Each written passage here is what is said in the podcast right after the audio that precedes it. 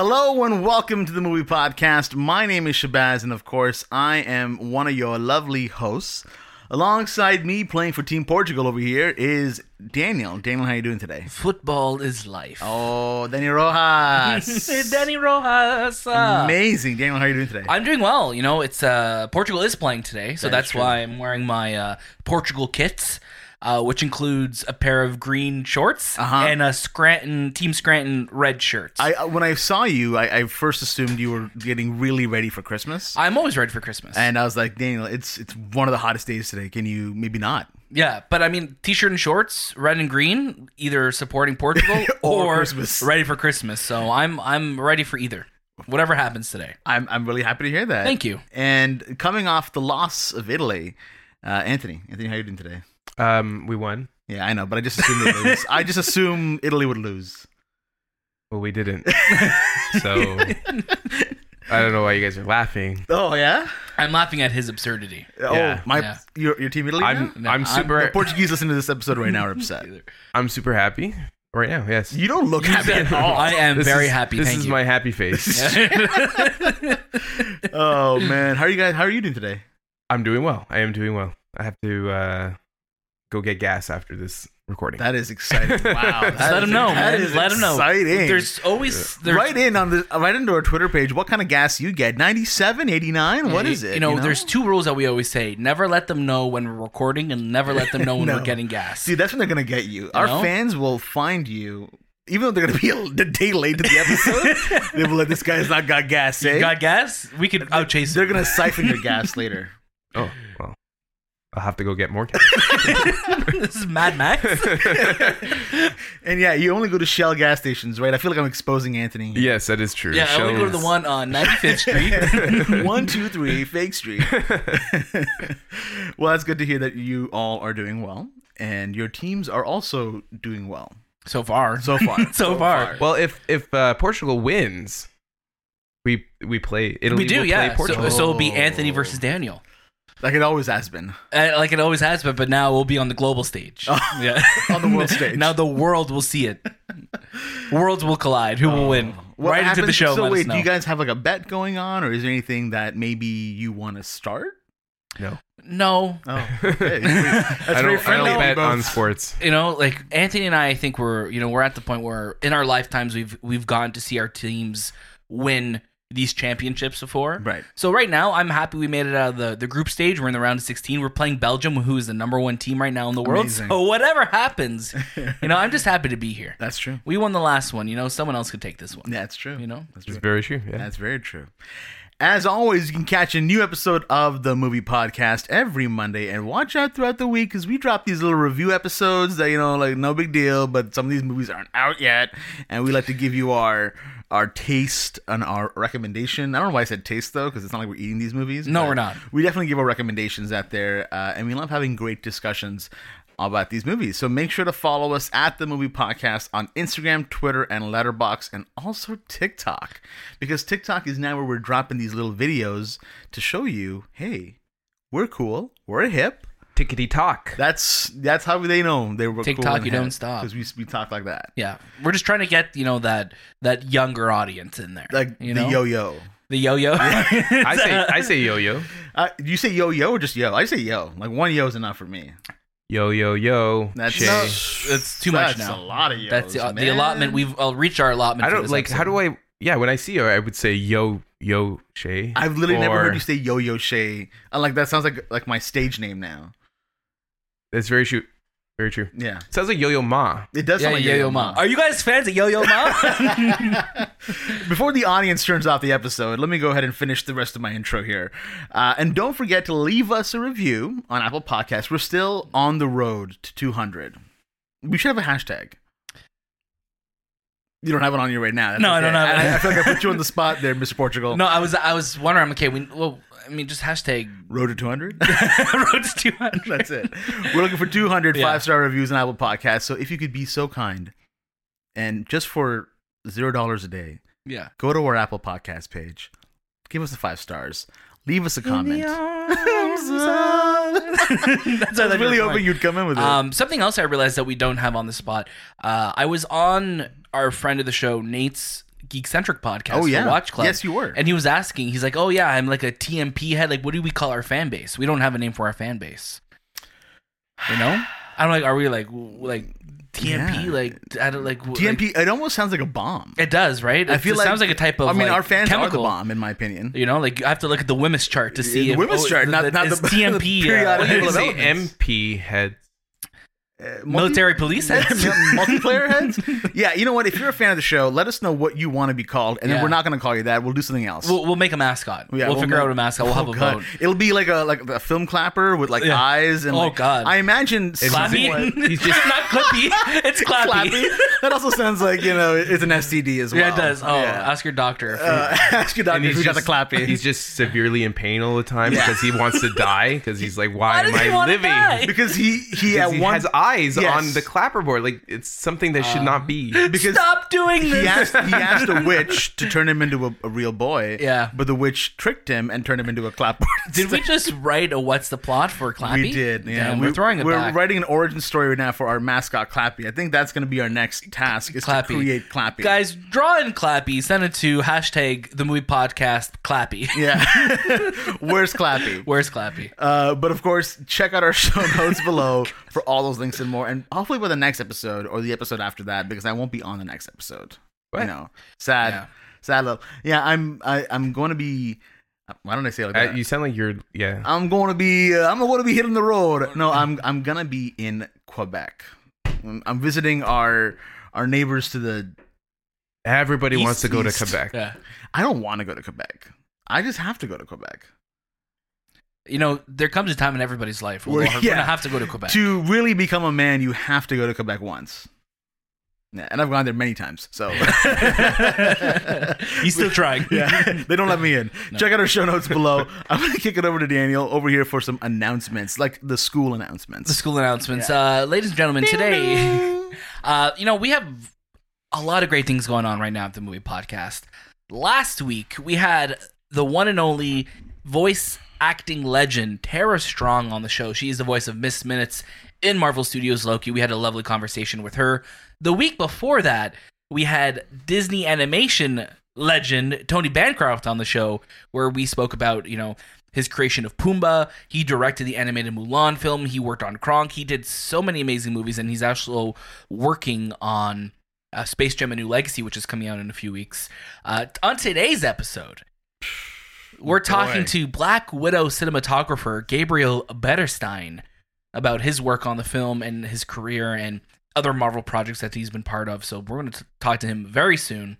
Uh, we do have a giveaway incoming, so Stay tuned. make sure if you want to win something, make sure you're following us on Twitter and following us on Instagram because that is the best way to guarantee your chance to win. What are we giving away? Well, we're giving away three Blu ray copies that come with digital codes for Nobody, which was one of our favorite movies this year. We're so thankful to our friends uh, at Taro PR and Universal uh, for hooking us up with those uh, Blu-rays. So we're going to be giving those away very soon. Make sure you're following us on our social media page to get entered.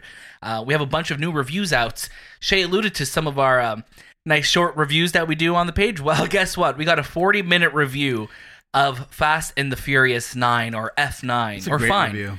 Uh, great review. I think we had a great time reviewing it. We had a really fun time watching the movie, maybe for the wrong reasons Yeah. but definitely check out that review. That's a great one. We also have Luca, A Quiet Place Part 2, our review and reactions for Loki, and so many more on the movie podcast feed. So definitely check those out. This week is Widow Week. So we got today our interview with Gabriel Beristain. On Tuesday, we have our review of Marvel Studios' Black Widow for you to listen to. Uh, we also have our review of Zola, which is an A24 film, uh, released here by VVS. Thursday, we're going to have our Loki review and reaction. So there's so much going on on the movie podcast feed this week. So don't miss it. Thank you so much, Daniel, for those lovely morning announcements. Uh, we don't want to waste too much time. We want to get right to the meat of this. We want a, we want people to hear this amazingly fun interview that we had with Gabriel Beristain. Daniel and I got the chance to to talk to Gabriel while he was in LA, from what it looks like. It was in L.A. He was in a cigar shop. and he was just having a, the time of his life. We had a great time. yeah, there's even a unexpected guest that happens to drop by literally just- towards the end of the episode. swoops through. swoops right in. Um, but we will get to our news after our interview. We'll so definitely get to news. So go ahead, let's kick it over to the uh, other Daniel and Shay for this interview with Gabriel Beristain. Welcome back to the movie podcast. Joining us now is a cinematographer and director who's worked on films such as Iron Man, Guardians of the Galaxy, Thor Ragnarok, Blade 2, one of our personal favorites, SWAT, and so many more. You can see his work next in Marvel Studios' Black Widow, releasing in theaters and on Disney Plus Premiere Access July 9th. Please welcome Gabriel Beristain to the show. Hi, Gabriel. Hi, how are you, Daniel? How are you, I- Hey, We are good. Thank you so much again for joining us. Uh, how's your day going so far? So far, good. A lot of work. A lot of work. I cannot stop doing. I'm I'm developing things. I'm working on projects. I'm in post production of a documentary. Oh man, it's just a lot of work. I'm I glad. I'm glad. I'm, I'm delighted. Absolutely delighted. That's good. Again, thank you so much for taking the time. We know you're so busy, but um, this is great. We're so excited to talk to you. Mhm. My pleasure. My pleasure. again, Gabriel, thank you again. Now, you're the first cinematographer we've had on the movie podcast, and we have such a love for cinematography on our show. Who and what inspired you to get into this world? Well, that was by default. And let me tell you, I'm I'm a, I'm a Mexican person that I'm, I'm I'm Mexican, but you know I'm not one of the talented Mexicans. You know, everyone knows all the Chivos and Cuarons and Del Toros and all those. They are talented and wonderful and incredible. I mean, they have more Oscars than the whole. You know, they they they, they should be called their Oscar themselves but I, I'm not. I'm even though I'm as Mexican as they are, and even more because I'm married there, and my mom still lives in Mexico. I left Mexico when I was a very young man, and and I went to Europe. And I went to Europe following a very great director called Sergio Leone that you might have in Mhm. the podcast talk about it. And I follow him to Italy. And Sergio Leone said to me, Gabi, what are you doing here? And I said, Sergio, one day in a film festival, you say, come to Italy. from here. And he said, well, I don't know what are you doing here. I said, I would like to go to film school to the Cine, Cine, uh, Centro Sperimentale di Cinema. And he said, that, that doesn't, no, no, forget it. Cinecittà è morto. Everything here is, is dead. What you want to do? Go back to America. And I said, no, no, no, no. I didn't go to America in the first place because I didn't want to go to America for a series of reasons. Maybe I was too left wing for America. Maybe I was too whatever for America. Now I'm an American citizen. I pledge the, the, the flag and I love it. But on those days, on those days, I was a tiny bit on the other side of the road, if you know what I mean. Right. So that's the reason why I went to Europe. So when I was in Europe, then I then I eh, anyway I ended up in England on Sergio Leone's advice, and then gradually I realized that I needed to apply to film school, and I applied to the National Film and Television School, which is a great school, one of the best in the world. They take only 25 on those days, only 25 students and only five foreigners. Mhm. Wow. So, but but because the first two years in England, I didn't go to school. I was doing a lot of documentary work. I shot documentary after documentary and and, and news news reels, and I went to to the Golan Heights and I covered the miners' strike and I covered the firemen's strike. So I covered a lot of material. So when I applied to the school, they said to me, Gabi, what do you want to do? I said, I want to be a director. And they said, "Mm, look, you you you hardly speak English you are you don't have a really a body of work as a director and yet as a cinematographer you are you have in your hands the history of britain of the last two years. So let me tell you something they said to me. If you want to be you want to come to this school as a director i will we believe that you don't have any chance. If you Oh, wow. want to come to this school as a cinematographer we have a place for you now. You don't have to even go through the process of anything because your body of work is so magnificent that you don't need to do anything. So in that Ah. moment, I said, I think life is deci- deciding my destiny, and I should really embrace it and take it and love it. And that's the way that it happened. Wow, that's, That's actually a, a phenomenal story. I mean, especially you you name dropped Sergio Leone on that one, so I think that's that's a pretty good name to have in there. Now, in your amongst your circle of of colleagues of cinematographers, who are some of your favorites? Oh well, all of them. I mean, I mean, I learn from everyone. I mean, I, I think uh, uh, Roger Deakins was my was at the same school that I was. He was my Oh, wow. senior a few years, and uh, we didn't like each other when we were at film school. But after that, we love each other. I think I have a great respect and admiration for him. Um, I think our Chivo is is unbelievable. Um, uh, you know, but you know, I think I'm more of the school of Nestor Almendros.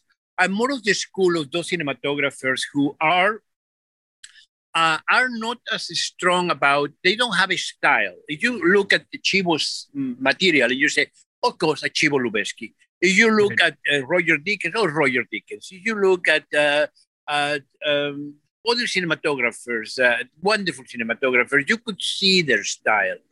I am not. I'm a bit of a, a bit of a bit of a, a bit of a um um. I, I cannot. I'm. I'm. You know. I'm a. I'm a good Mexican worker. You know. Whatever I'm. like the ones that I'm outside the the building, the the Home Depot. You know what you want? You want a plumber? I can be a plumber. You need a carpenter? I can be a carpenter. In You're that respect. I'm more Mexican than the talented Mexicans.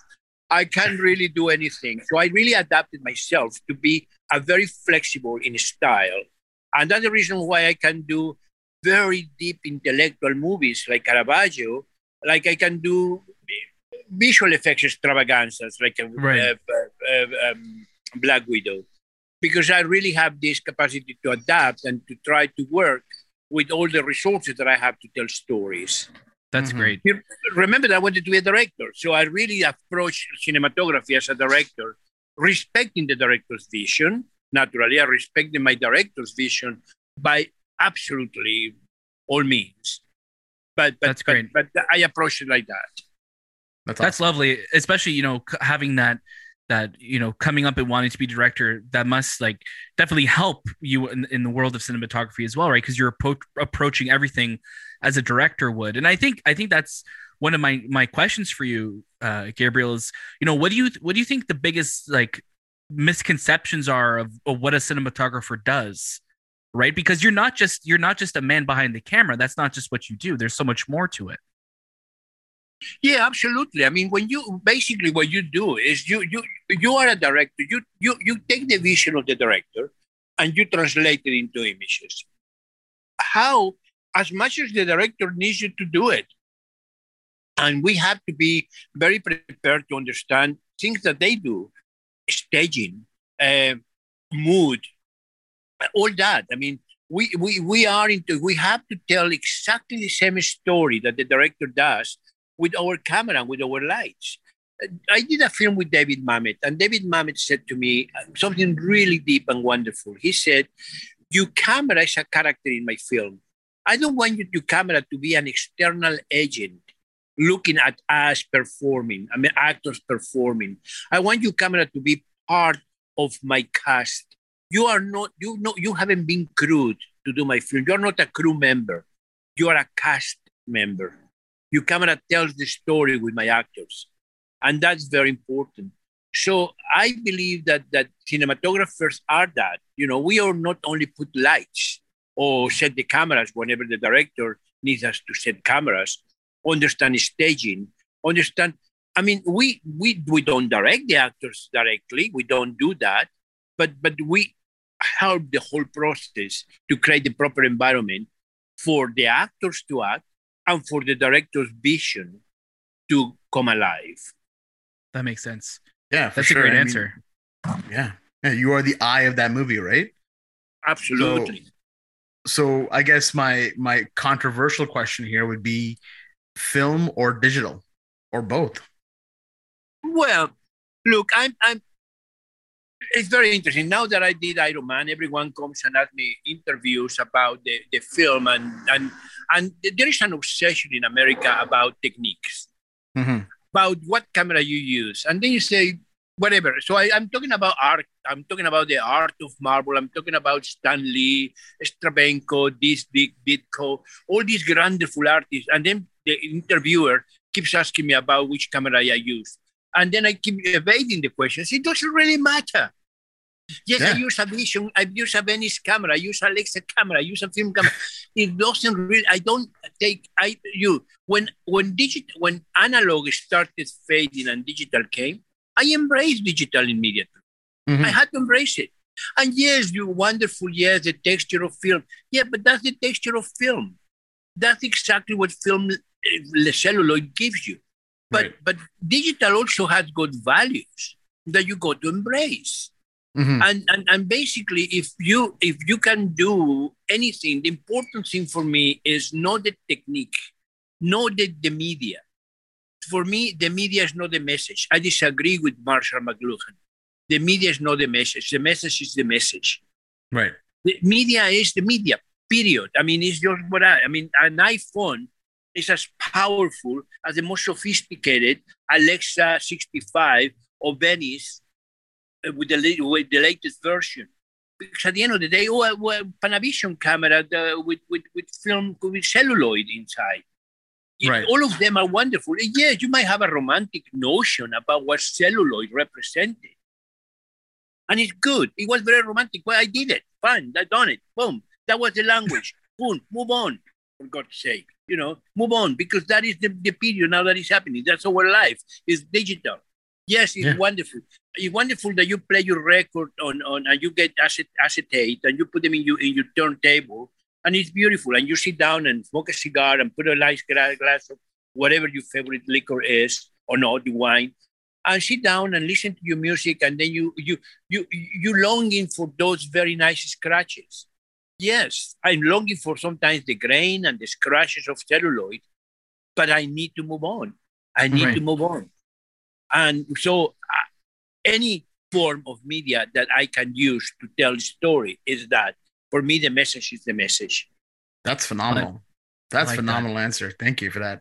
You know, I think uh, you know, I I I forgot who said it, but like you, I I was hearing a cinematographer speak before saying like you would never ask, you know, a screenplay writer what program they used to write their script in. So, you know, it's it's all the preference of of who's Yeah. working on the art, right? yeah, I Um, know exactly. Uh, because let me tell you guys, the final draft is the final draft is so fine that it's fantastic because it gives you so. Come on, tell me about your book. I don't bloody want to know about what the final draft was. It's true. Very true. Uh, Gabriel, you know, you mentioned, uh, of course, Stan Lee and like Steve Ditko and like these amazing Marvel characters. You've been part of the the Marvel Cinematic Universe throughout its basically entire history so far. Uh, what how's it been working with Marvel Studios, and you know, how has what you've done changed since you know that first Iron Man movie?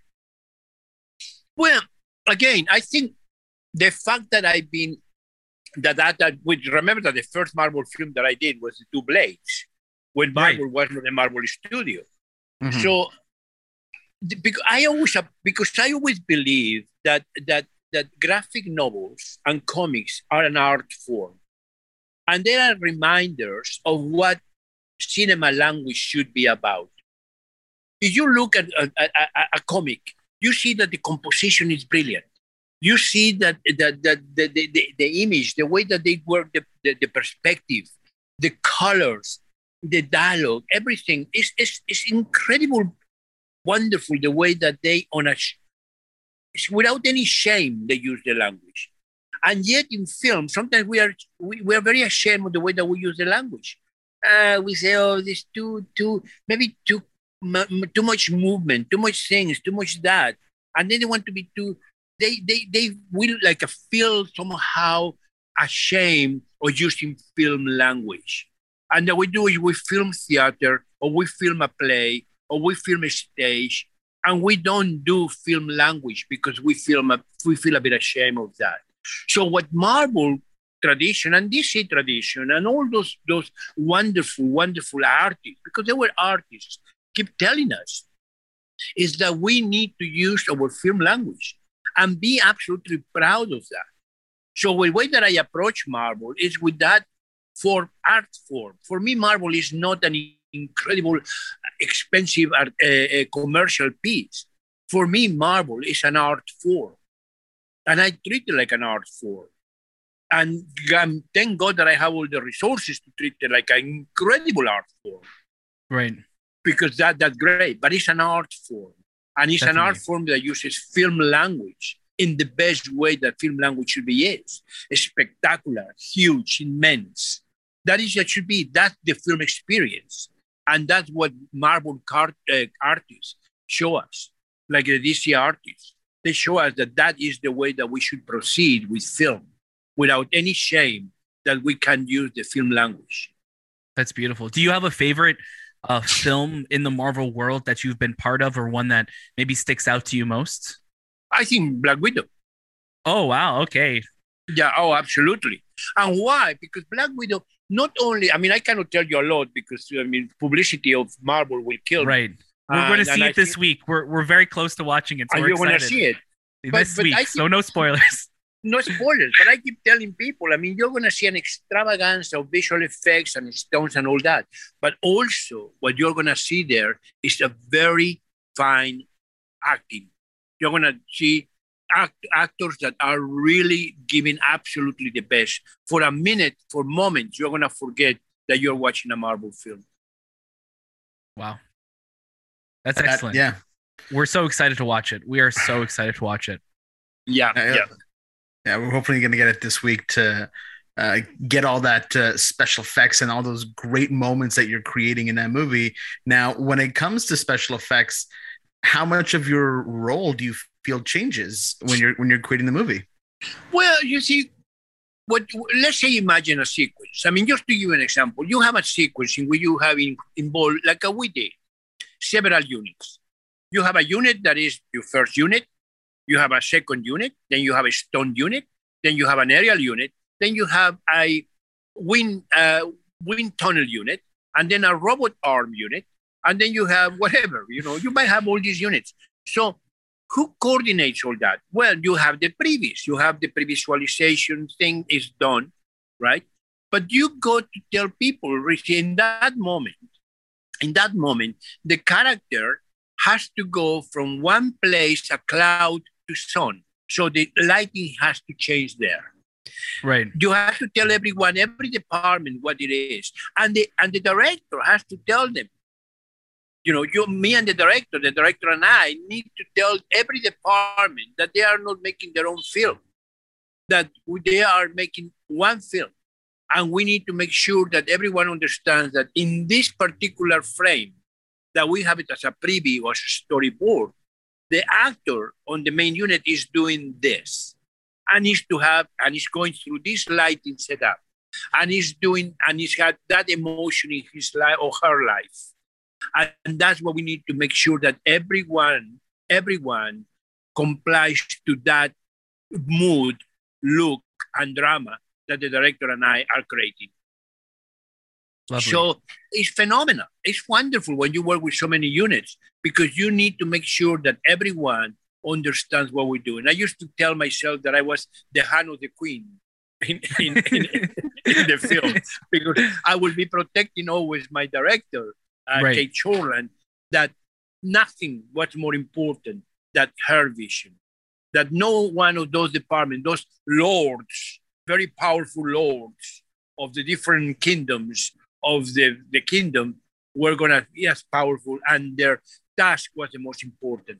Everyone was important, but the most important is the vision. So we need to unify it in around that vision. I got you. Yeah, like we're like we I know you and I we spoke last year. Um oh my goodness, like it's almost probably a, almost a year ago now that we we were speaking before on uh, on Instagram. So I again it's it's I'm so excited this movie's finally coming out for people to see it, and of course, Black Widow. We've been wanting to see a movie from here, so um, you know we're so excited to see you know what you do uh, with this film and what Carrie does and and everyone. So I know we already know we're we're we're so excited to get to it. So very very soon we're going to be able to watch it. Yeah, yeah. Hopefully, yeah. Now, Gabriel, is there anything that you're watching right now or anything that you're looking forward to? Well, I'm basically look. I'm trying always projects. I mean, obviously, I'm expecting that Marvel will will will call me to do something else. There's no question about it. In the meantime, I just go and I, again, I just trying. I unfortunately I was not the kind of director or DP that grew with a director. I mean, I was talking about the, the Mexicans or or the great directors that they have this combo with the cinematographer and uh, Nolan and uh, Wally Pfister, for instance, just to say something. Uh, I mean, they they were. Um, uh, that was. Uh, I mean, I can think of so many of those combos of wonderful directors, cinematographers, right? Uh, that that um, Fincher and uh, and Dario Wolski. Uh, I don't I don't have a director. I don't have a director, so I'm always a gun for hire and, and ready for anything. I mean, I wish I could say, look, no, I'm, I'm doing that with my director and all that. No. So if I need to do now a, um, a, a, a television show, I go and do a television show. If I now need to go and do another feature and I can do it, I do it. If I can do any of my projects during the pandemic, I, I, I directed a short and I did a concert in Mexico for a wonderful, wonderful violin player called Ara Malikian, who wanted to do a homage to the dead people from COVID. And then he wanted to do it in a place that they celebrate Day of the Dead. So Right. in November, we went to Mexico and then we did a concert on a cemetery that I directed. I hadn't directed multi-camera since for many, many, many years ago. I did it once in my life, but it was lovely to go back to the control room and direct 10 cameras in a concert. Right. And then it's a wonderful experience. I also did a conceptual documentary. I keep always doing things. If I'm not working at BP, I always trying to do things. I have a company in Cuba, for all places, that unfortunately went through a very rough time during the Trump administration Right. when Oh. he really extreme all the restrictions in Cuba. Right. Filmmaking has never been illegal for Americans to shoot in Cuba. You Right. can you can do it, but what Trump did, uh, the Trump administration did, was to scare lawyers and people to go there.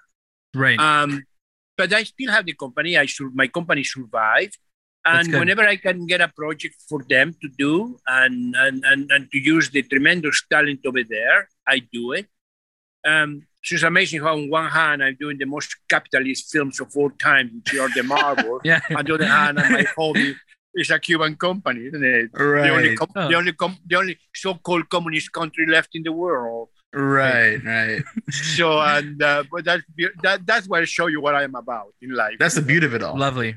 Lovely. Yeah. Now, G- Gabriel, um, during the pandemic, when we were all in lockdown, was there anything that you were binge watching or something that you were catching up on, movie or TV wise? Yeah, I mean, obviously, I went through all the the handmade the handmade uh, Handmaid's Tale. tales and all the all the all the wonderful, and then I also review some of the material that I has been classic, and I tried to see some of the films that that they were important. But I was very busy. I was very busy during the pandemic. I mean, developing things and all that. Whenever I can go and do anything, yes. I mean, I I always try to catch up with what is trendy and what is happening. Uh, the, the the beautiful the gambit uh, Yes. the queen, uh, all, all of those things that are, are trendy and important, and that Mhm. everyone talks about it. You try to be there and you try to be on, on, on, on top of that information. I think that is our duty, our obligation Right. to, to, to do it. But, you know, I, I, I recommend, I think everyone has got different tastes. You know, I, I you got people that suddenly they give you the names for very obscure series. they say, "Oh yes, it's wonderful, wonderful, wonderful," and you say, "All right, all right," you know. and uh, and there are films that they are series like Ozark, you know, that the, the Right. spark the imagination of many people. You know, I saw two episodes and I said, uh, "Do I really want to continue?"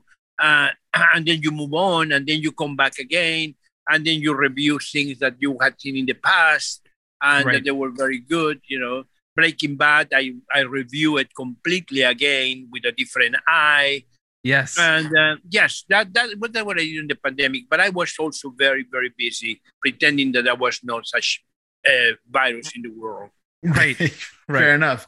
Now, if there's one thing that I can recommend, and I'm sure Daniel will say the same thing, uh, on HBO, uh, Mare of Easttown. If you haven't watched that already, that's probably your next binge watch. I'd say.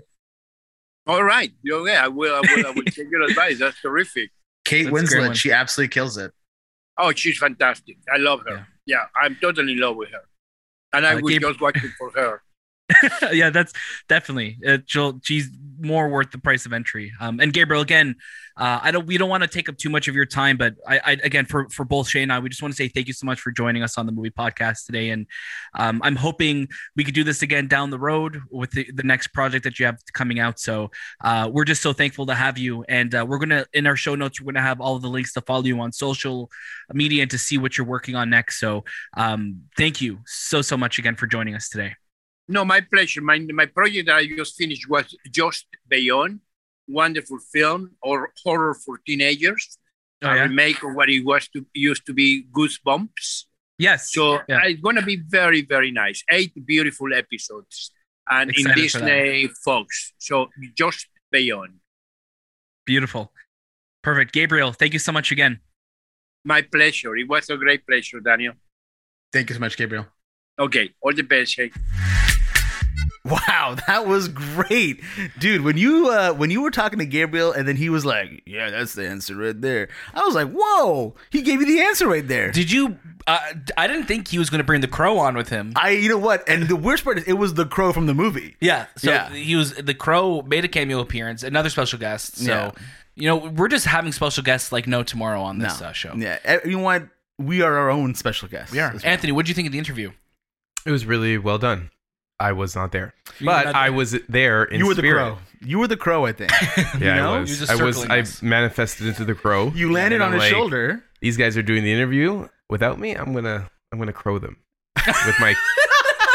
why is, wait, why is that like a like a verb? I'm Yeah, gonna I'm crow, gonna crow them. them. Where's Clippy? I'm gonna crow him.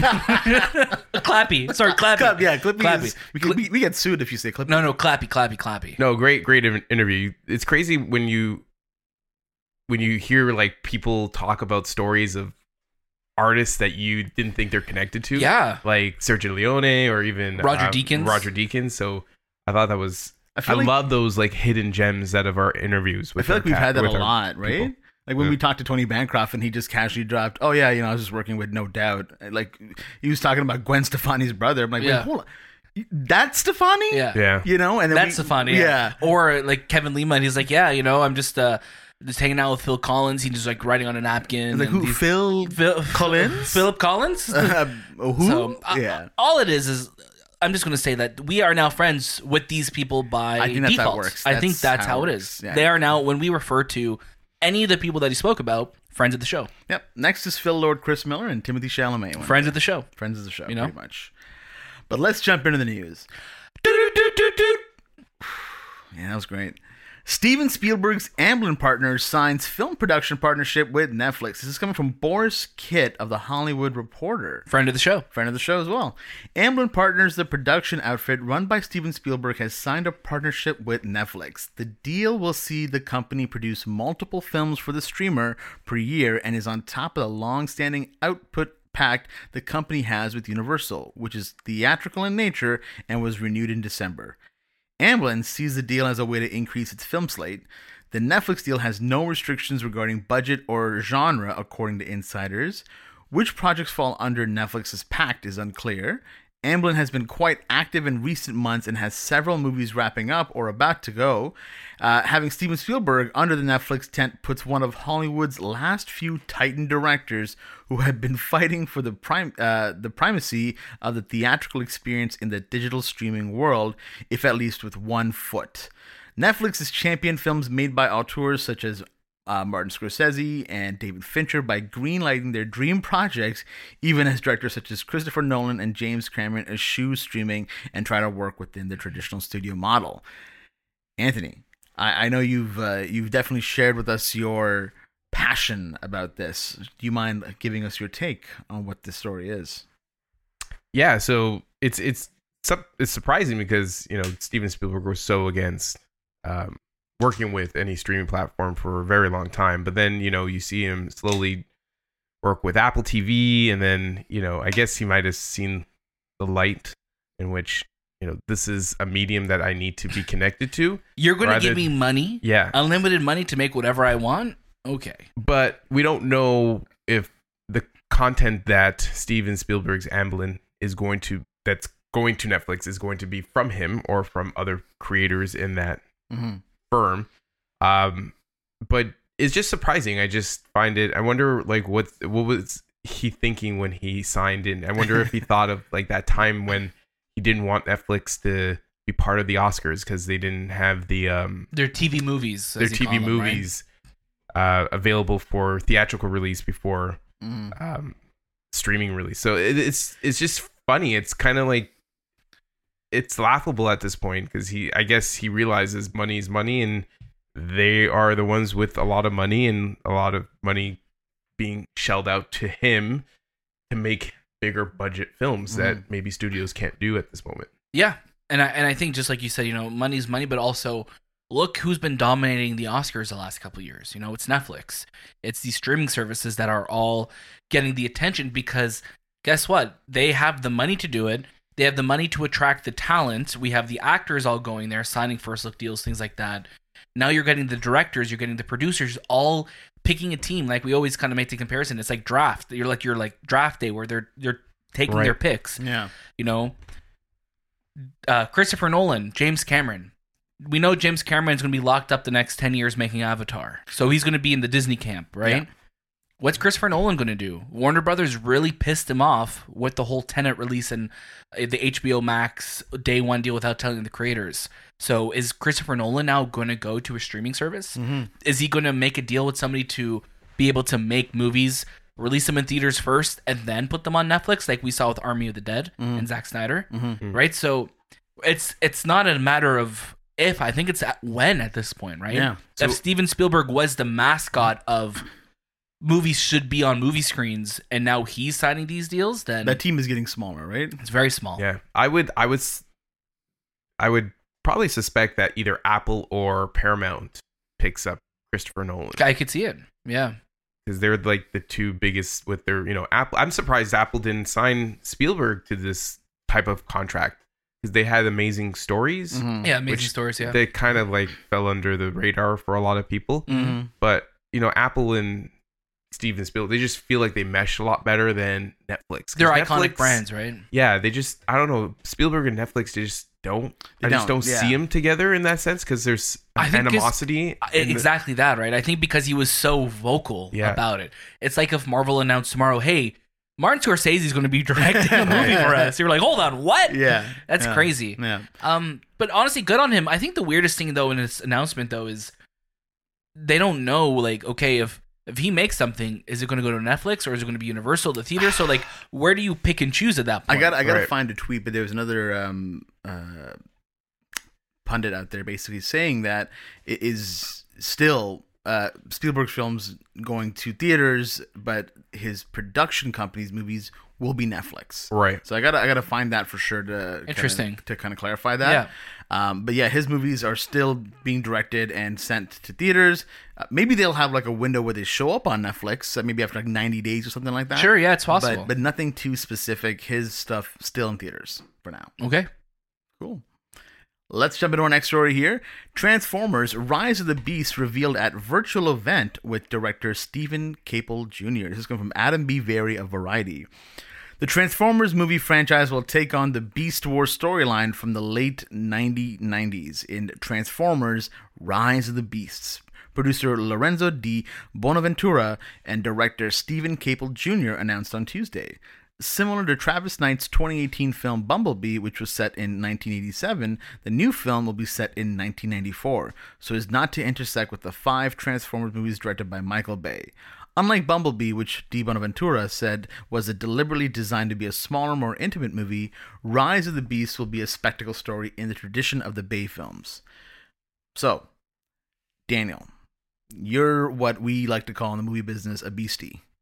Uh, hey, listen, Beasties is what this uh, what the show was called here in Correct. Canada, right? It was not called Beast Wars. no, So Beasties, proud Beasties. you're a proud beastie, as I- proud as I beasties, you know? What are your thoughts on this? Uh, this is great news. Honestly, I, I adored Bumblebee. The Bumblebee, I think, is when I when I look in the last five years, probably one of the most underappreciated Correct. blockbusters that have come out. Right? Mhm. I think anybody you talk to about Bumblebee loved it. Yeah. And I loved that it was a smaller scale film. I loved the the 80s vibe to it. I loved Hailee Steinfeld in it. I loved Bumblebee in it, that opening scene alone gave me was probably like the purest Transformers feeling I've had Mhm. maybe since the first film in 2007. Mhm. Right, just seeing the war on um on uh, Cybertron? Cybertron and just seeing like Optimus like kicking butt in his like OG like look and everything like that. That was awesome. So I'm excited for more of that. And I think Steven Caple Jr. is gonna do a great job with this. Obviously, we saw him last on Creed 2. Um, and I'm excited to see him kind of carve out his own path now in the Transformers world. And yeah, I'm I'm down for this. I'm I'm really excited for this. I I, I want to know what they look like. This is coming out next year, so I'm just like I Yeah. can't wait to see something of this film. See, that's the thing. When, when I when I found out this movie's coming out next year, I'm like, whoa, whoa, hold on. We're hearing about this now? Holy crap! Like that's one year away. Like this, this is a kind of a this is the kind of movie that you assume would take like two or three years to kind of really build out. Yeah, So and I'm maybe they've been working on it, And right? that's the thing. I wonder, like, have they already shot it, or they're still shooting it right now? Like, what does it look like? I really want to see it. Um, yeah, in Canada here, we called it Beasties. Um, so the thing is, I remember when this show was coming out, and I mentioned this story to you guys before. I was transitioning from the United States to Canada, and as a kid, you just don't understand these, you know, these these these these things. When I wa- Right. walked in, I'm like, wait, why? What show? This show reminds me a lot of Beast Wars when I came to Canada. and they're like, yeah, no, it's the same thing. I'm like, no, no, no, it's not because this show's called Beasties. You can't have a show with two different names. That doesn't make any sense. No, that's Canada, U.S. I- They're one country, right? It's the same thing. Yeah, it's the same place. Uh, I'm really, really excited for this. Uh, this is finally the direction that I want the Transformers franchise to go into. And hey, it's a guilty pleasure franchise. I absolutely loved Bumblebee. I thought that was such a great movie. Um, really excited to see more about it. And Anthony, what are your thoughts? Yeah, I I'm a huge fan of Beasties or Beast Wars. Uh, I'm super excited because it's com- there's taking that element of you know these Transformers being animals, but they're putting them in a setting in the 90s, Right. which the Beasties took place during you know before there were even Yeah. humans on that planet. It's like the so dawn of the age. Yeah. Right. So I'm I'm super excited to see some crazy action sequences in New York City where I think it's taking place. Uh, and I just want to know if you know Megatron is a Tyrannosaurus Rex or not. Oh. Does he not? Because if it takes place in the 90s, can he be a Tyrannosaurus Rex Yeah, I wonder how much um, or you the know, Raptor? Will they pay attention to the actual lore of the Michael Bay films to try to connect that DNA? I feel like they don't. They shouldn't have to. They just, they should be able to kind of go with whatever method they want to go with. But but would you prefer them to play their same animals that they were in? yeah, I, I would. like we could it makes sense for you know optimus to be a gorilla or Mhm. or um i guess bumblebee to be a cheetah Yeah. yeah he was a cheetah but then you have animals that don't exist like Yeah. saber-toothed tigers and and tyrannosaurus rex or raptors um so i'm i'm interested to Or see giant if- rats. yeah Or giant rats, right? Yeah.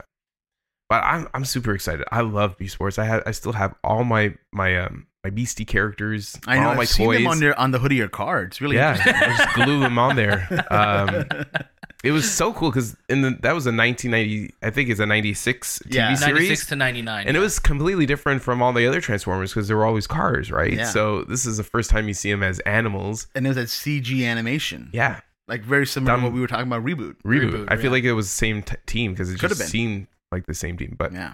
yeah, this is this is a definite watch for me. Yeah. There's more to the story, so let me let me jump into some more of it.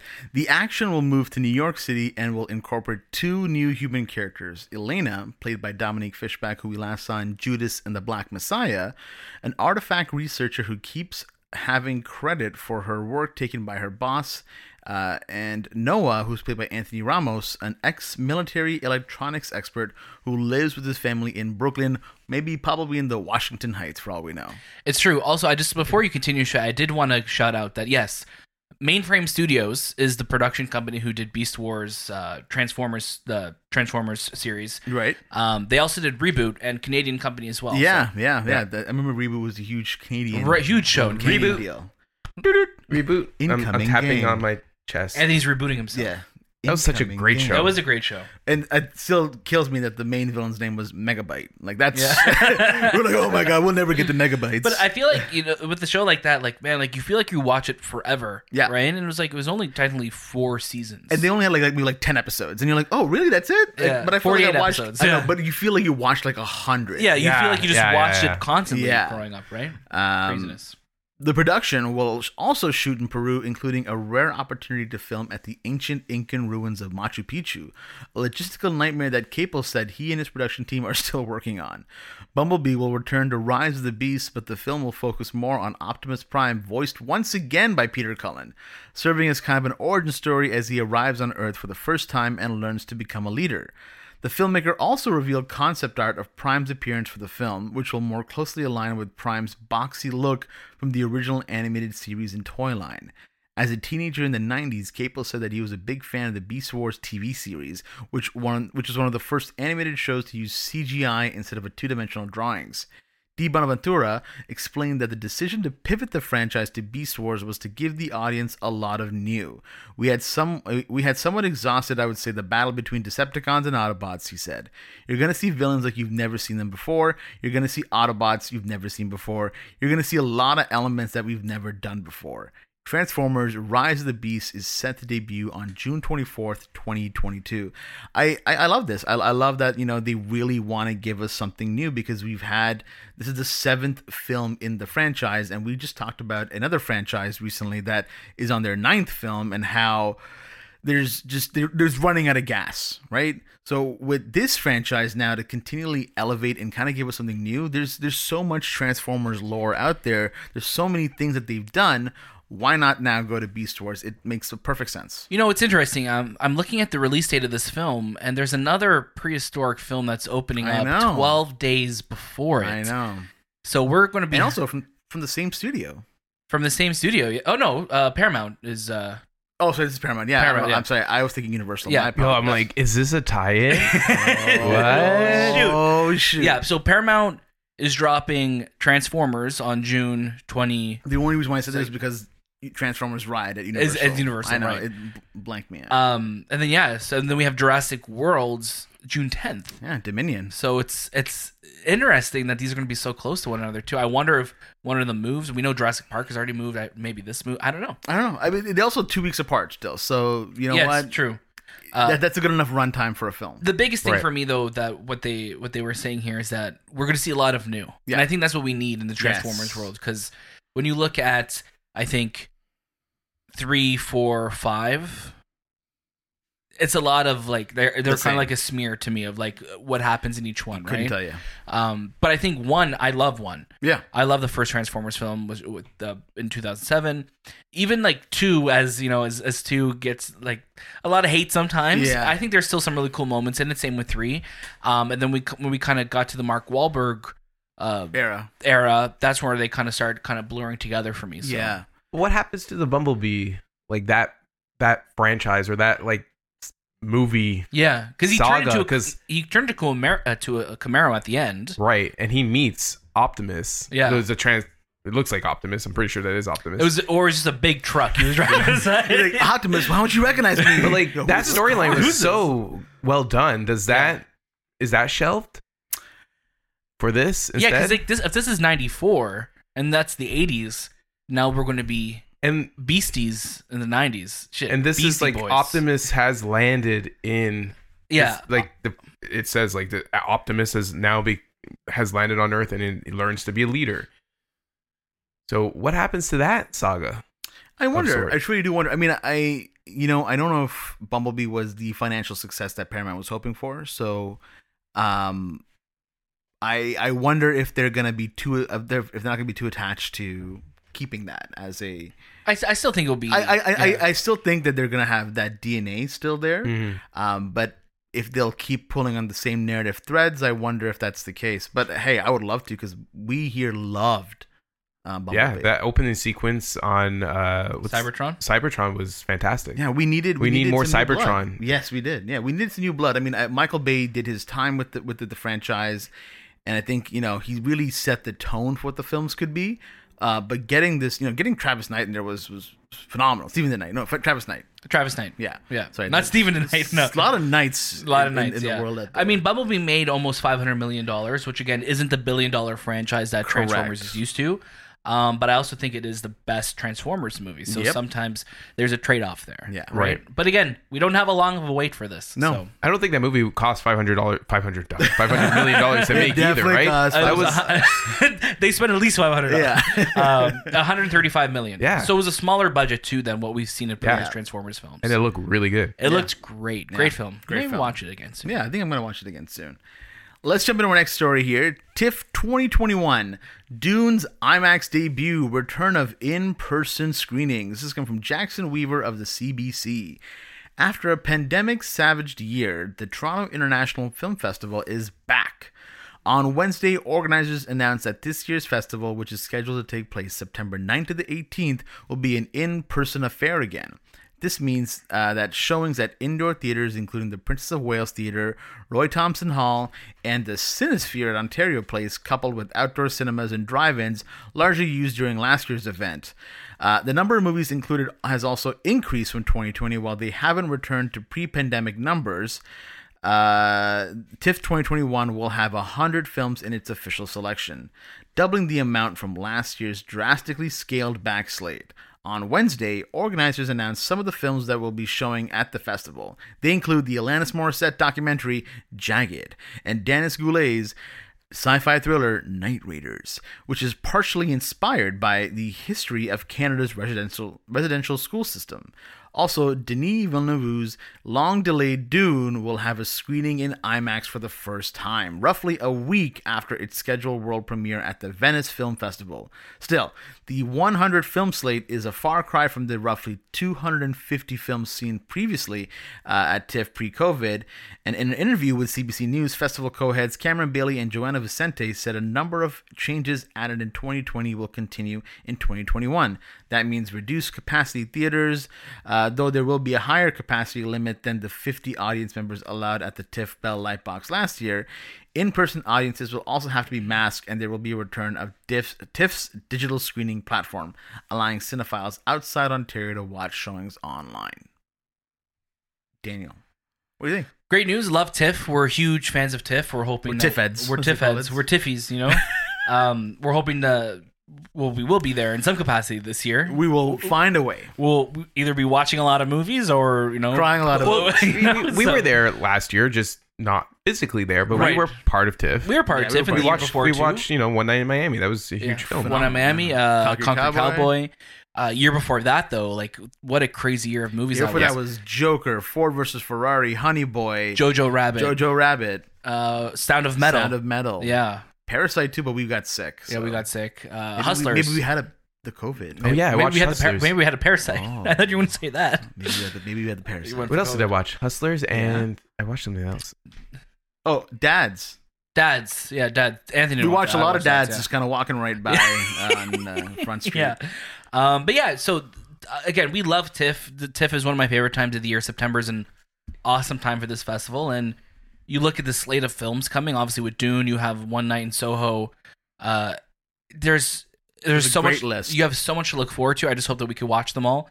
Dune is probably going to be That's a hot ticket. one of the hottest tickets ever in TIFF history because Yeah. if it's at the Cinesphere with reduced seating, then I it's it's IMAX premiere as well. Yeah. So I remember trying to get tickets to Dunkirk when Nolan was going to show it at the Cinesphere during TIFF. And that was just like Yeah, it was. they I literally just loaded up the Ticketmaster website, it just laughed at me. yeah, Yeah. It was just like a You're typing it in, and it was like, "Just don't do it." No, don't don't even try. Don't even Don't try. even think about it. So again, I hope we'll be able to see a lot of these films and I can't wait. Yeah. We're so close. What about you, Anthony? Yeah, I'm super excited to head back to TIFF this year, um, even in a reduced capacity form. I hope Daniel can figure out how to hack, you know, Ticketmaster and get those tickets. I mean, not hack, right? Because No, they're, they're probably listening to well, us. like Just you know, Well, I mean, like you know, like I'm not hacked, but like use like I just picture Daniel with ten computers and Yeah. like typing a lot. like octopus true. arms, just kind of typing. Well, I away. remember I remember in 2019 when we were trying to get tickets uh, for Ford versus it was Ferrari. stressful. and it was like the three of us here were like, you got it, you got it, you got it, you got it. Okay, let's go. Let, book it, book it, Yeah. book it. Go, go, go, We go. all bought 43 tickets. I remember. Yeah. Yeah. the whole theater was just for us, so Yeah. we were social distancing already. Yeah. Then James Mangold came by. and He's like, "Hey, what's, what, just you three? Just, you- Come on down. Why are you guys also sitting at the very top? Come on down." Um, no, but I'm ex- uh, honestly like it's it's great. I think um, all of us just have such a love for TIFF here, and I'm excited to do our TIFF preview closer to the event. yeah, I'm also excited that they're bringing back digital screening. Yes. because you know for those who can't make it to downtown, Mhm. which is difficult to do, especially with the TIFF um, schedule. It could be you know movies could air at s- random times. Yeah. This just gives you the flexibility of being able to watch it from your house. I don't think they had any issues last year. I didn't have any issues. It was with smooth it. sailing Smooth last year. sailing. Um, there was no like issues. I, I didn't even see any of those those movies show up on any other streaming services. No, it no was a, piracy issues. it was a Yeah. really really great platform that TIFF app. But yeah, looking forward to that. And yeah, I just I want to see Dune in IMAX. That's all I'm It's looking forward really to right now. And then we don't really know what movies are going to be releasing yet, so we'll see what movies were filmed in the past year and a half that Right. are ready to go to TIFF. Very close. We're very close. So Maybe we'll get Transformers. Why is that Why is that there? how is it ready? Just really previs stuff. Yeah. Oh gosh, guys, we know you wanted it. Here is a new season of Beasties. Oh, wow. The, the special effects look just like the show. Yeah, they're not done yet. That's why. oh man. uh, we've got some quick updates, so I'm going to kick it over to Anthony for that. Do we have a quick updates jingle? Quick updates. And that was it. It's That's like a 90s radio host. YTVs. West Side Story star Rachel Zegler to lead Disney's Snow White remake. We have Patty Jenkins' Star Wars Rogue Squadron taps Edge of Tomorrow 2 and Love and Monsters writer Matthew Robinson. Warner Brothers has shifted Dune the sci-fi epic to three weeks later, putting it at October 22nd. It was previously previously set to October 1st. Harrison Ford injures shoulder rehearsing Indiana Jones 5 fight scene production to shoot around recovery. F9 70 million domestic weekend, equaling 400 million worldwide. Yeah. Harrison Ford again, just getting injured. Every movie does, he's either I hope he's breaking up okay. his body. yeah, hope, hope he's okay. He So- got injured in um, Blade Runner. Is that correct? yeah. And then he also crashed a plane Yeah. as well too on a I've- golf course. yeah. So. I started to look up like how many injuries he has, and he's very prone to hurting himself. His insurance must be really high. You know, I just I just love that Indiana Jones 5 is happening. And uh, we are just talking about James Mangold, so and he's directing it. So uh, we saw some set photos too. Yeah, of- some stunt photos coming You out. know, he looks good. Harrison looks good. So Yeah. I'm just, I just want to know what this movie's going to be. Is this 2022 or 2023? I don't know what if Transformers is next year, man. Maybe it's this year. Maybe, maybe we- it's a TIFF. Who What knows? year do you? I know there was a tra- we saw a train, and they, had- you know, this train had like a Nazi symbol on it. And I'm like, Yeah. what? What year is this Indiana Jones taking place? Because I feel like he's only battles the Nazis. I think it's going to be in the, the 70s or 80s. So Has the to Nazi, so this is like an alternate universe where Nazis are still like somehow hidden and kept, But I mean, like, they're still they're, here right they're still now. around now, though. but like they're not re- like they're just you know they're, They're, not they're faux the- Nazis. Yeah, they're phony Nazis. Um, this is coming out next July. Interesting. Next July, so hopefully he recovers soon. Uh, Rachel Zeg- uh, Zegler, like that's awesome. Good for her. You know, Amazing. uh, West Side Story, Shazam, and now Snow White. And we haven't White. even seen her in any of them yet. That's true. We haven't seen her performance, so they're they're really just banking on us liking her. Yeah, so it's going to be like two years straight if she's going to be in every single Yeah. movie. No, this is amazing news for her. I mean, I I I think the best talent that we're kind of getting right now is coming from these young kids out there, Yeah. and they're really killing it. So I'm excited to see do, you, what she does. do you think the you know the dwarves are CG or are they actually little people? they might even go down the Hobbit route, right? yeah, I think I think they're going to cast known people for the for Seven the dwarves. dwarfs. Yeah, the seven dwarves. Yeah. Um, Fast Nine though, making seventy million. You know, that's uh, that's a pandemic record so far. Mhm. So it's nice to see that this is probably the biggest blockbuster that's come out. And Yeah. you know, it's been out for like a month so far in China and everything. But 400 million worldwide is, is, is pretty awesome. I wonder now that it's opening up in North America, how much steam is it going to catch, or is it going to slow down? What's the drop going to look like? Because if you look at movies like In the Heights, that had a big drop. huge drop. Yeah, but it also didn't have a big opening. it didn't have a big opening either. Um, Black Widow's happening. Black next Widow's week, coming, Jungle so- Cruise is coming, so there's a lot of Yeah. bigger films coming, right? Yeah, and I feel like Black Widow. I mean, you're getting that first Marvel movie after a very long time. People are hungry for it. People are hungry, right? And Black Widow's a loved character, so and the movie looks great too. So Yes. it has Rachel Weisz in it. We should probably love her talk since to the Mummy. somebody involved with that movie. Who? I don't know. Or did we already talk to them and now you're already here? Hmm. Wow. Damn. Look at that. Let's jump into some trailers. Trailer. Trailer. Trailers. Love it. So we got a lot of trailers this week. We got a trailer for Snake Eyes, The Suicide Squad, Only Murders in the Building, Candyman, Coda, The Harder They Fall, Shang-Chi and the Legend of the Ten Rings, Halloween Kills, Sing 2, and Schmigadoon. Uh, there's a lot of trailers that I actually want to talk about because, man, this was a good week. But, uh, uh, Anthony, start off with you. Is there any trailer that you found specifically that you really liked? Um, for me, I really liked Halloween Kills, Mm-hmm. and I really liked the Suicide Squad trailer. Mm-hmm. And then I'll put in uh, Shang Chi there uh, as my my third. Oh yeah, Candyman, Candyman, Candyman was. Sorry. yeah. Candyman, Halloween, Suicide Squad, Shang Chi. I think because with the amount of trailers we got this week, we could bring We back a bring trailer back of the week. Trailer of the Yeah, week. Trailer of the week. Candy, Same thing. Candyman was trailer of the week. Trailer of the week for Trailer you. of the week. Yeah. Okay. Um, again, awesome week of trailers. It, it, it just was nonstop. Yes, Spider Man is not here yet, No. but he'll on Spider eventually. Watch. You're on Spider Watch. You know, um, Snake Eyes. I think this was a much better trailer this time out. I wish this was the first trailer they dropped because I'm like, this was so much more of an in depth trailer. It looked cooler. It looked cooler, and Henry Golding looked great. Uh, the Suicide Squad, obviously, I just we're so close to that movie too. We're about a month and a bit away, so um, I'm so stoked for that movie. I just can't wait to hear the soundtrack. Candyman looks terrifying. So, it does. It looks very scary. Um, I I'm super excited for that one. I, I Uh, think- yeah. you know I think that one's going to be great. Um, I, I'm excited to see Yahya Abdul Mateen second, second. and uh, uh, Teyonah Parris as well too in it. Um, and the Candyman. and the Candyman, you know? You're excited to see- And- and bees. and, and, and a lot of bees. bees. Uh, I really liked the Coda trailer. This is a film that we got a chance to watch at Sundance, uh, and now it'll be coming to Apple TV Plus this August. Yes. So, um, highly recommend watching this movie when it comes out.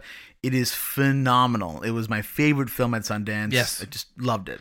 Um, what was your trailer of the week then, Shay? My trailer of the week, you know what? I want to give it to, oh man, it's either between Shang-Chi or Halloween Kills. Anthony, you give it to who? Candyman? Candyman. Who are you giving it to? Uh, I think I was going to give it to Shang-Chi just because I'm really excited for that film. Yeah, same. Um, also, Halloween Kills I think looks amazing. Yeah. I just wish they held back a little bit Yes. more, even though we know a lot of people are going to die in it. Yeah, Um, I wish I didn't see everyone die in it. Right. Because the trailer just goes death to death to death, and I'm like, oh, okay. And it's interesting because this takes place literally right after Seconds after. Second, like a Quiet Place Part Two, where I feel Yeah. like this one's going to be more of Killing. the first film. Yeah. Right. So I'm curious now. Like, okay, is Halloween Kills and Halloween Ends? Is it all going to be the one night? Like, is this all just going to be one event that's just going to? It'd be cool to watch as a trilogy, Joe. This back to back to back, just Yeah. one event happening. That's Mhm. awesome. But I think for me, Shang Chi this week was um, I think it, it was, Was a huge front runner? was a front runner for me just because visually I think it looks great. Bill Pope's cinematography looks fantastic, and Yeah, definitely. um, seeing Abomination again, and I think he's fighting Wong from Yeah. Doctor Strange. yeah, I'm here cool. for it. So Yeah, I'll give it to then. I'll give it to Suicide Squad. Uh, this looks fun. This looks really cool. I'm really excited to see Polka Dot Man. I think that, that I, I think. Uh, oh my god, I'll never be able to say his name. Desmalian. That, Desmal- yeah. yeah, he just kills me. So Yeah. I really am excited to see what he does. we're all gonna die. We're all gonna die. I hope so. Let's get into what we're watching. I'm gonna start off with Anthony. Anthony, what were you watching this week? So this week I put on The Kings, Vice Versa China, which is a China, China documentary, WWE um, wrestler. Loki, Dark Side of the Ring. I finished the fir- the last two episodes of the mid season. I guess it's season three so far. Yeah, because there's a there's still season three is still going, but I think they take a break for a bit. Um, F9, which we watched together. We did There's watch a together. review for that out, and uh, Rick and Morty season five, great episode, and Witches, which is on Crave. Um, but the one thing I do really want to talk about is the Kings. Uh, the Kings is a documentary, a boxing documentary on Showtime. It's on Crave. Really, really well done. It chronicles the the renaissance of boxing during the 80s and focuses on four boxers uh, during that time. So we have Sugar Ray Leonard, Roberto Duran, Marvelous Marvin Hagler, as well as Thomas Hearn, and then just their battles between all four of them and the chemistry they had as fighters and how they, you know, grew to be these amazing lightweight, welterweight fighters. They weren't heavyweight champions, but they also like Sugar Ray Leonard really started that prize fight of a million dollars, and that's where you know right now we get to a hundred million It's crazy fights that we do now. But you know that's where it all started, and and, and it, if there's a shadow of what happens after Ali retires, and where did boxing go? And this is the story of how these four men Mm. kind of elevated to the next level, Mm. which is really really well done. And each episode is about an hour long. They it's all archival footage, but with um like narrative uh, narration by these boxers, like new narration, so it's not taken all from the archival footage. But just the way they edit it, it's so really it's so well paced and the information you get is you feel like when did this even happen? Like where where in history how come I missed this? Yeah. You know, they don't talk about this. So I love these type types of documentaries. Um Witches Robert Zemeckis film with Anne Hathaway. I know this was was this an HBO original? So this was one of those films that this was before the HBO Max deal where everything was going to go to HBO Max. This Right. came out last year Right. where they just said, "Okay, we're just going to put it on HBO Max." It wasn't it, it wasn't an HBO Max original, but it went to HBO Max like as a release. Yeah. Right. yeah. Right. So if you ever watched the very first Witches, this is a remake of it, the one with Anjelica Huston. I loved that movie growing up. Loved I, it. I felt it was scary as a kid watching it. Scary now. And- and- but it was like this um like storytelling type of sh- mo- movie that it felt very kiddish but then it became really serious Mhm. and even this version of the witches was really good in the sense that it it scared the hell out of you and i think anne hathaway did a really good job of playing this character i wasn't too like she has this accent where i don't know if she's swedish or or what she was, was, she- putting was it like a almost like a Russian accent almost? it was like russian slash swedish at points because Right. you can tell it's like uh, Eastern European. You know, yeah, it's and it's like this. Mm-hmm. Eastern European, but it wasn't at times. From But- Transylvania. It was really well done, and I think you know, Robert Zemeckis, you know, he he's the director of Back to the Future and Forrest Gump, and he's done all these amazing movies. Um, and then he took on The Witches, which was so strange because you Right. didn't think he would be the one directing it, but um, I would I would say watch it if you have Crave. It's a great show. It's a great movie to put on. I would be if you have younger kids, I I would probably like watch a little bit of it just to see there are horror elements that are kind of disturbing at points, especially Anne Hathaway's character where she, her mouth opens from the side of her cheeks as well as Selena her from Mortal Kombat. yeah, and she has really sharp teeth and her arms like to to grab these kids, she can literally break her arms to extend them. And- Robert and, Zemeckis, why? and she had like Anne Hathaway has these big eyes, so when Yeah. she smiles, it just looks very Sinister. sinister. So just be aware of the. So children under ten probably shouldn't. well, I don't know, like these kids growing up these days, they I, I don't know They're what doing they drugs. what- so. like. I have no idea. They're they're not know, scared of anything. They see worst thing on the TikToks, you know? I'm On the pretty sure they do. Seen witches. But just keep in mind, like I was like, oh wow, like if I was a kid watching that, maybe maybe social media wasn't part of my life, and you know, media wasn't part of my life as much as it is now. I would be a little scared. They had a really you, big, uh, were you more crisis. scared of what you saw in this witches than you were in the scene of Anjelica Huston turning into a witch and like melting and stuff like that? Is it was anything more scarier than that? I think this is scarier, Really? Because I think the effects are so much nicer. yes, right? yeah, and the effects are Oh, not as as great as you think they would be from a Zemeckis film. right. They have little like there are parts where I'm like mm, that didn't look good, but he the way he his shot like his shot composition makes it weird and eerie, and I think Got that's where it becomes a different movie from the original. But if I was a kid watching this, I would be like, "Whoa!" Mom and Dad, why? But like when you see them as mice, they're like, "Oh, they're so cute," Right. and that's that's where it has this weird. Is it scary? Is it not scary? Is it for kids? Is it not for Right. kids? Type thing. Interesting. But yeah, very similar to the original Witches. But yeah, those were the that's what I watched this week. Excellent. That's amazing. What about yourself, Daniel? You know, this week Shay was all about family for me this week. Oh yeah, it was all about my family this week. So I watched all these home videos. the Fast and the Furious, Too Fast, Too Furious, Fast and Furious, Fast Five, Fast and Furious Six, Furious Seven, The Fate of the Furious, and F Nine. You own all these? Uh, I own most of them. I know they're all on Crave. That's why I was asking. They're actually not all on Crave. No, No? So Like don't six- tell lies. Six isn't on Crave, I think. Oh, okay. I didn't go or- through the whole list. I just saw one, two, three. I know, four, I five. did too, and I was like, okay, like why is like one of them missing here and one of them not missing Yeah, there? I, I own one to six. Okay. So I own one to Good. six. Uh, seven and eight, I rented, And then nine we saw at the drive-in, Yeah. which you could hear all about our experience and thoughts on the film right now on the movie, podcast feed. Oh my god. So check that out. You can listen to our brand new review and hear our thoughts. I also watched Zola this week. Shay and I also watch it. Anthony's going to check it out. Uh, we'll have a review for that this week on the movie podcast. Yeah. It's an A24 film released here by VVS. Um, really excited to talk about it. Every time you you say Zola, I think of Zola from Captain America. Yeah, Zola, Captain America. Captain America. But that's it for me. Not too like honestly, it was a busy week this week. Mhm. Um, but I, I found a way to watch the entire Fast and the Furious saga. So Love it. there we go. Love it.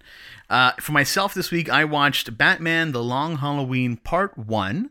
Uh, I really enjoyed it. I think there are definitely some slower moments. I haven't read the graphic novel, so I don't have it to compare anything to. But uh, I enjoyed the art style. I know this is the new art style they're kind of going with. Yep. I really dug it. Um, it was very dark. Like it had very dark elements in the in the um, in the animated movie, and I'm excited to see what part two brings. So hopefully that's what end of this year. I think. I think it's October, I believe. yeah, I think I saw it. pretty so. much like near Halloween, right? Yeah. So yeah, excited to see what that looks like because I had a good time with this one. Uh, I watched Fast Five.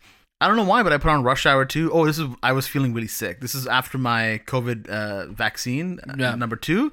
I was so just loopy. I was like, let's put on Rush Hour 2. Uh, I watched Zola, Fast and Furious 6, Furious 7, F9, Apple TV Plus. I watched uh, Physical, uh, episode 1, and the new Rose Byrne show, and I really, really dug it. I also watched something else which I can't say too much about yet, or really uh, much at all, other than it's called uh, Lead Tasso. No, Ted Lasso Yeah. season two. So uh, can't say too much about that yet, but stay tuned for our thoughts Yes. on that when the time is in right. July. You could hear us In talk about it.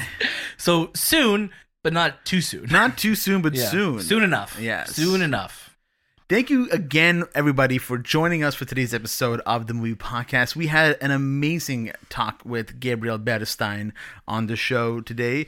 We have so much more coming out this week. Uh, lots of reviews. We got lots more episodes. We're trying to get that two hundo on the.